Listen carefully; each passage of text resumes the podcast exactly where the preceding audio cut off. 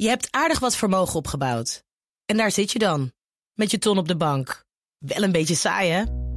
Wil jij, als belegger, onderdeel zijn van het verleden of van de toekomst? Bridgefund is een slimme fintech die een brug slaat tussen de financiële behoeften van ondernemers en van beleggers. Dus wie belegt bij Bridgefund krijgt niet alleen een mooie vaste rente, maar brengt ook ondernemers in beweging. Echt waar, met die ton kan je zoveel betere dingen doen. Bridgefund. Make money smile. Den Haag. We gaan praten over het CDA. Want hoe gaat het CDA doen bij de komende verkiezingen in november? Nou, daar is niet alleen twijfel over bij buitenstaanders. Ook binnen het CDA is er onzekerheid. Want tijdens de provinciale statenverkiezing, weten we nog, deelde de kiezer harde klappen uit. De belangrijkste vragen voor de partij: welke koers gaat het CDA varen en wie wordt dan de kapitein? We zoeken naar de antwoorden met Gabrielle Heijnen, CDA-fractievoorzitter in Maastricht, en met Martine Wolzak, de CDA-watcher voor het FD. Goedemiddag allebei. Goedemiddag. Goedemiddag. Mevrouw Heijnen, ja, ik val maar gelijk met de deur in huis. In dit politieke landschap, ziet u nog een toekomst voor het CDA? Um, nou ja, dat zal de komende maanden gaan blijken. Dus uh, veel gaat afhangen van de koers. En uh, wat mij betreft is dat een sociaal-conservatieve koers. Uh, en ook natuurlijk wie de lijsttrekker wordt, maar ook wie de kandidaten op die lijst gaan zijn. En um, ja, de vorige keer zagen we toch dat ja, de, de wat conservatievere CDA... dat die um, eigenlijk niet op die kandidatenlijst stond. Hmm. Dus ik hoop wel dat daar nu ruimte voor is. En daar gaat heel veel van afhangen. En uiteraard wat Pieter Omzicht gaat doen... daar gaat ook denk ik wel ja, heel veel van afhangen. Over hem komen we zo zeker nog even te praten. Maar wat betekent sociaal uh, conservatief in uw ogen? Um, nou ja, dat betekent in ieder geval um, sociaal dat we een veel betere en grotere armoedeagenda dan dat we de afgelopen jaren hebben gehad, uh, ge, ja, gaan doen. Uh, en ook terug naar de kerntaken. Dus ook als het op onderwijs en zorg aankomt, dat we echt um, ja, de belangrijke punten hebben. Bijvoorbeeld, ik noem maar iets, uh, een tekort aan verpleegbedden voor ouderen. Dat is eigenlijk een punt, vind ik, waarop het CDA de afgelopen jaren helemaal niet zichtbaar is geweest. Terwijl dat mm. ja, voor onze achterban, maar überhaupt voor het land gewoon heel belangrijk is. Dus terug ook naar die, naar die kerntaken eigenlijk. Okay. Um, en, en ook duidelijke standpunten nemen als het aankomt op normen en waarden. Wat betekent dat dan? Waar staan wij dan voor? Ja, ik vind het wel opvallend dat u toch een beetje ambigu bent over de toekomst. Dat u zegt, ja, dat zal maar moeten blijken. Ik had wel verwacht dat een fractievoorzitter van CDA in Maastricht zou zeggen... natuurlijk is er toekomst, we pakken door. Dat werd in de vorige verkiezingen altijd gezegd. Mm -hmm. Nou ja, kijk, um, het is ook helemaal niet dat ik uh, uh, niet negatief ben. Hè, of dat ik. Uh, tuurlijk wil ik ook wel mijn schouders eronder zetten. Um, maar ik ben niet van het wensdenken, zeg maar. Dus ik ga er niet vanuit dat het allemaal rooskleurig is. En als we straks bijvoorbeeld wel terug zouden zakken naar vijf zetels. denk ik zeker dat het in een politiek versnipperd ja, veld heel lastig wordt. om dan nog um, ja, een brede volkspartij te worden. Zeker ook als er straks een partij omzicht is. en nu al een BBB. Dus ik denk wel dat je er nu alles op alles moet zetten. Uh, om ook inderdaad die conservatieve tak binnen het CDA te behouden. En die club ja, zo breed mogelijk te houden. Het is in elk geval eerlijk, uw antwoord. Heel fijn is dat. Uh, Martine Wolzak, ja, zo'n sociaal-conservatieve koers, die is niet uniek.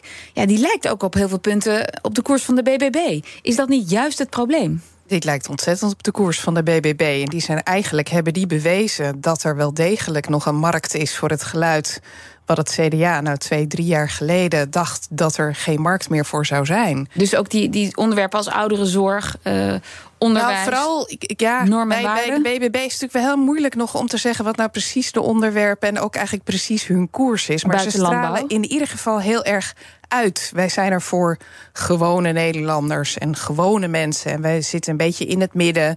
Uh, als je Caroline van der Plas vraagt, ben je links, ben je rechts? Dan zal ze altijd zeggen, uh, uh, dan komt er geen concreet antwoord. Uh, dat is de positie die het CDA de hele tijd zegt te willen hebben. Maar niet in is geslaagd om die te claimen. Nee. En Gabrielle Heijnen, als het CDA nou besluit om gewoon de huidige koersen door te zetten. Dus niet die onderwerpen die u net noemde heel erg hoog op de agenda te gaan zetten in de campagne. Ja, uh, wat betekent dat dan voor u, de toekomst van u en het CDA? Nou ja, daar, daar, kan ik nu nog niks over zeggen. Ik bedoel, um, kijk, uiteindelijk zijn wij gewoon CDA's, ook lokaal. En wil iedereen dat het goed komt met de partij.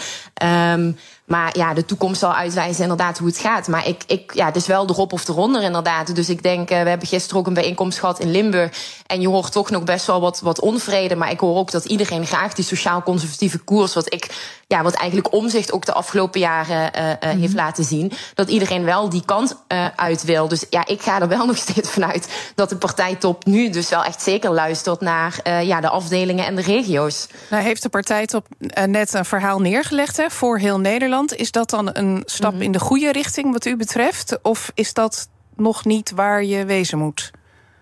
Nou ja, kijk, voor heel Nederland klinkt heel mooi. Hè? En ook uh, nu uh, hoor ik heel vaak een nieuwe generatie en een frisse wind. Maar je moet dan vervolgens wel die vertaalslag maken. Ja, het is natuurlijk voor heel Nederland kan ook zeg maar een beetje vlees nog vis zijn. Ja, exact. Dus het gaat er uiteindelijk wel om hoe je die vertaalslag maakt. En als ik een voorbeeld mag geven, hè, eh, bereikbaarheid. Hè, dat staat ook in, in um, voor heel Nederland. Uh, de regio's moeten bereikbaar zijn. Uh, dit kabinet heeft bezuinigd op, ja, ik noem maar iets heel simpels. Een dorp bij ons in Maastricht zou vanaf 2017 een brug vernieuwd krijgen. Ja, daar kregen we nu te horen, was toch geen geld voor, want daar wordt op bezuinigd. Ja, ik kan dan niet uitleggen van, goh, hè, in voor heel Nederland staat wel bereikbaarheid. Maar vervolgens um, ja, voeren we het eigenlijk op de simpelste niet uit. Dus het gaat uiteindelijk wel om die vertaalslag maken. En ik denk zeker nu uh, dat de poppetjes, dus de kandidaten, zijn dan ook gewoon heel belangrijk. Want het gaat ook gewoon om de geloofwaardigheid. Maar u noemt het net iets kleins, maar misschien is dat precies het probleem, zo'n brug. Daar hebben mensen behoefte aan om te zien dat iets opgelost wordt. Ja, exact. Dus het gaat gewoon om problemen oplossen. En um, ik denk wel, hè, en, en in die zin zijn we natuurlijk wel enigszins bevrijd omdat we nu uit dat kabinet zijn. Ik denk dat het heel lastig was in dat kabinet om soms um, ja, eerlijk te zeggen waar je voor stond en dingen gewoon door te duwen. Uh, dus ik ben wel blij dat iedereen nu vrij uit kan spreken. Ah, um, dus u bent echt blij dat deze coalitie is gevallen, dat die uit elkaar is geklapt? Um, ik denk nu kijkende, eh, ja, het, het, was denk ik ook niet echt langer vol te houden. Dus ik, ik, ik, ja, ik, ik ben in die zin wel blij, ja. Oké. Okay. Martine, wat is volgens jou het grootste probleem nu voor het CDA? Wat moeten ze als eerste gaan aanpakken? Nou, een aansprekend gezicht zou denk ik erg helpen. Uh, en het is misschien treurig om te constateren, maar ja, eh, persoonlijkheden zijn gewoon heel erg belangrijk geworden. En ook om de aandacht te krijgen. Maar vervolgens moet die persoon dan wel ook een verhaal hebben om te vertellen. Nou, zeg het maar, hebben ze die? Ja, ze hebben een profielschets neergelegd hè, voor de nieuwe lijsttrekker. En als je die dan bekijkt, ja, dan dan, ja, dit moet het platteland aanspreken, maar ook de stad. Jong en oud. Uh, ja, het, het is. Het, een maatje van alles. Het dilemma, zijn. als je een middenpartij wilt zijn, en ik hoorde het net ook weer zeggen, een brede volkspartij, ja, dan wil je heel veel vangen. Maar hoe onderscheid je je dan? Hoe kan je dan een eigen verhaal vertellen? En dat blijkt heel erg ingewikkeld te zijn. En dat, het is misschien ook een beetje dat de hele tijd daar weer over nadenken en erover praten. En hetzelfde als de mhm. congres en hetzelfde rapport. En zij aan zij was een van de laatste. Uh, het het komt ook een beetje geforceerd over. Ja, mevrouw Heijnen, u heeft die profielschets vast ook gelezen. Um, wat is uw ideale lijsttrekker? Waar voldoet die aan? Nou ja, ik, het is inderdaad wel zo dat persoonlijkheden, hè, de poppetjes, ik denk daar draait het nu wel om. Um, wat mij betreft zou het ook een lijsttrekker moeten zijn uit het zuiden. Maar ik vind het vooral belangrijk Waarom? dat het iemand is met een bewezen staat van dienst. Um, dus echt iemand die op, op lokaal niveau of provinciaal niveau, maar in ieder geval die heeft bewezen echt een, een volksvertegenwoordiger te zijn. Maar waarom moet hij uit het zuiden komen? Nou ja, omdat ik denk dat vooral in het zuiden um, merk ik nog wel veel onrust ook. Um, dus ik denk dat het wel heel belangrijk is uh, om er echt smoel aan te geven. En je zou dan ook gewoon wel kunnen kiezen om dan de nummer twee een, een noordelijke kandidaat uh, te laten zijn. Um, maar mijn voorkeur, ja goed, ik kom natuurlijk ook zelf uit het zuiden. Is dit een sollicitatie?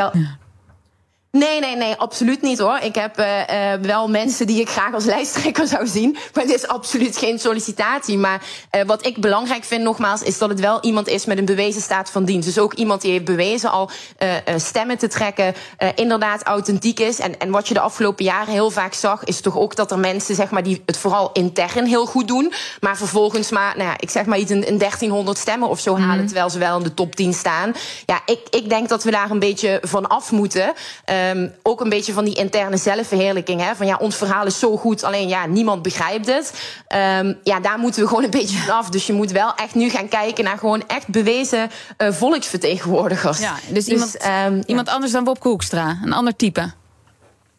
Um, ja, dat denk ik wel. Ik, ik ben zelf, ik, ik geef zelf de voorkeur. Nou, ik had de voorkeur natuurlijk voor Mona Keizer, maar die heeft zelf al aangegeven uh, uh, dat ze het niet wil doen. Uh, en ik, ik zou nu graag Johannes de Batten, dus de gedeputeerde van Zeeland, Um, die heeft het ook eigenlijk altijd daar goed gedaan. Uh, terwijl de landelijke tendens niet bepaald meezit. Uh, maar zo iemand zou ik ja. graag als lijsttrekker zien. Oké, okay, nou dat is duidelijk. Dan moeten we het ook nog even hebben over Pieter Omtzigt. Zijn naam viel al. Die heeft voor zijn politieke toekomst de BBB en CDA uitgesloten.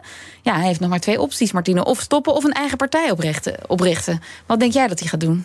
Ja, dan moet je in iemands hoofd kijken. Dat vind ik echt wel heel erg moeilijk. Um, ik weet ook niet of hij het zelf al besloten heeft. Um, ik zou ook niet uitsluiten dat hij niet in ieder geval met een eigen partij komt, omdat het een enorme klus is om dat nog in zo'n korte tijd op te gaan zetten. Mm -hmm.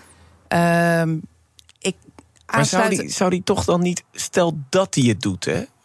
Ik bedoel, je hoort ook geruchten. Wij, horen ook wel eens geruchten van CDA'ers die dan denken... nou, dan zou ik daar misschien wel uh, over nadenken... om daar dan bij aan te sluiten. Dus dat die partij daar stiekem veel sneller is dan dat je zou denken. Ja, dan zou je een soort reverse takeover krijgen. Dan ja. schuift gewoon... Nou ja, de, de, die grap wordt heel vaak gemaakt over het CDA. Dat zijn bestuurders op zoek naar kiezers. uh, dat, uh, sorry. Um, Nee, ik, ik, Pieter Omtzigt zou zeker ook een deel van het CDA, eh, ook het kader nog wel aan kunnen spreken. Tegelijkertijd zie je dat heel veel CDA-kiezers, de oude CDA-kiezers, hebben die partij al verlaten. Ja. Dus ik denk dat dat betreft voor het CDA zoals het nu is. Ja, dat niet een nieuwe bedreiging is. Nou, ja, die, de meeste mensen zijn al weggelopen. Ah. Die zijn of, oh, ja, of heel cru zijn overleden. Uh, heel veel. Demografisch. Ja, dat is gewoon de mhm. vergrijzing. En uh, daar heeft het CDA heel veel last van. En het is niet gelukt nieuw publiek aan te spreken. Ze hebben zich heel lang gericht op de steden. Ja, daar blijken niet hun kiezers te zitten. Nee, Gabrielle Heijnen, uh, wat, wat denkt u als, als Pieter Omtzigt met een eigen partij zou komen? Gaan dan veel collega-politici van u, CDA'ers, oversteken?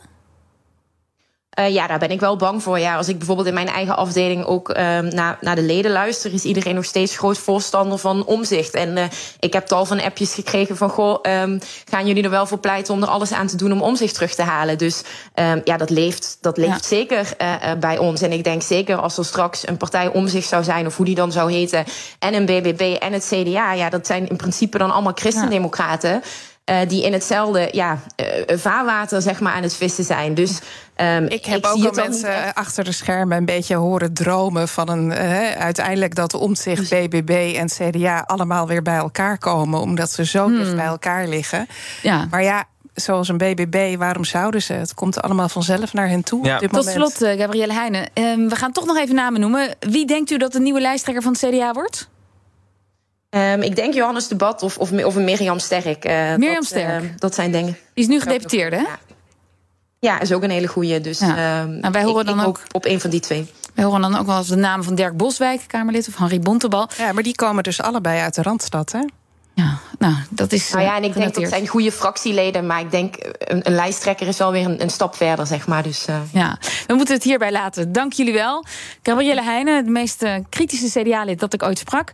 En fractievoorzitter in Maastricht. En Martine Wolzak, CDA-watcher voor het FD. Je hebt aardig wat vermogen opgebouwd. En daar zit je dan, met je ton op de bank. Wel een beetje saai, hè? Wil jij, als belegger, onderdeel zijn van het verleden of van de toekomst? Bridgefund is een slimme fintech die een brug slaat tussen de financiële behoeften van ondernemers en van beleggers. Dus wie belegt bij Bridgefund krijgt niet alleen een mooie vaste rente, maar brengt ook ondernemers in beweging. Echt waar, met die ton kan je zoveel betere dingen doen. Bridgefund. Make money smile.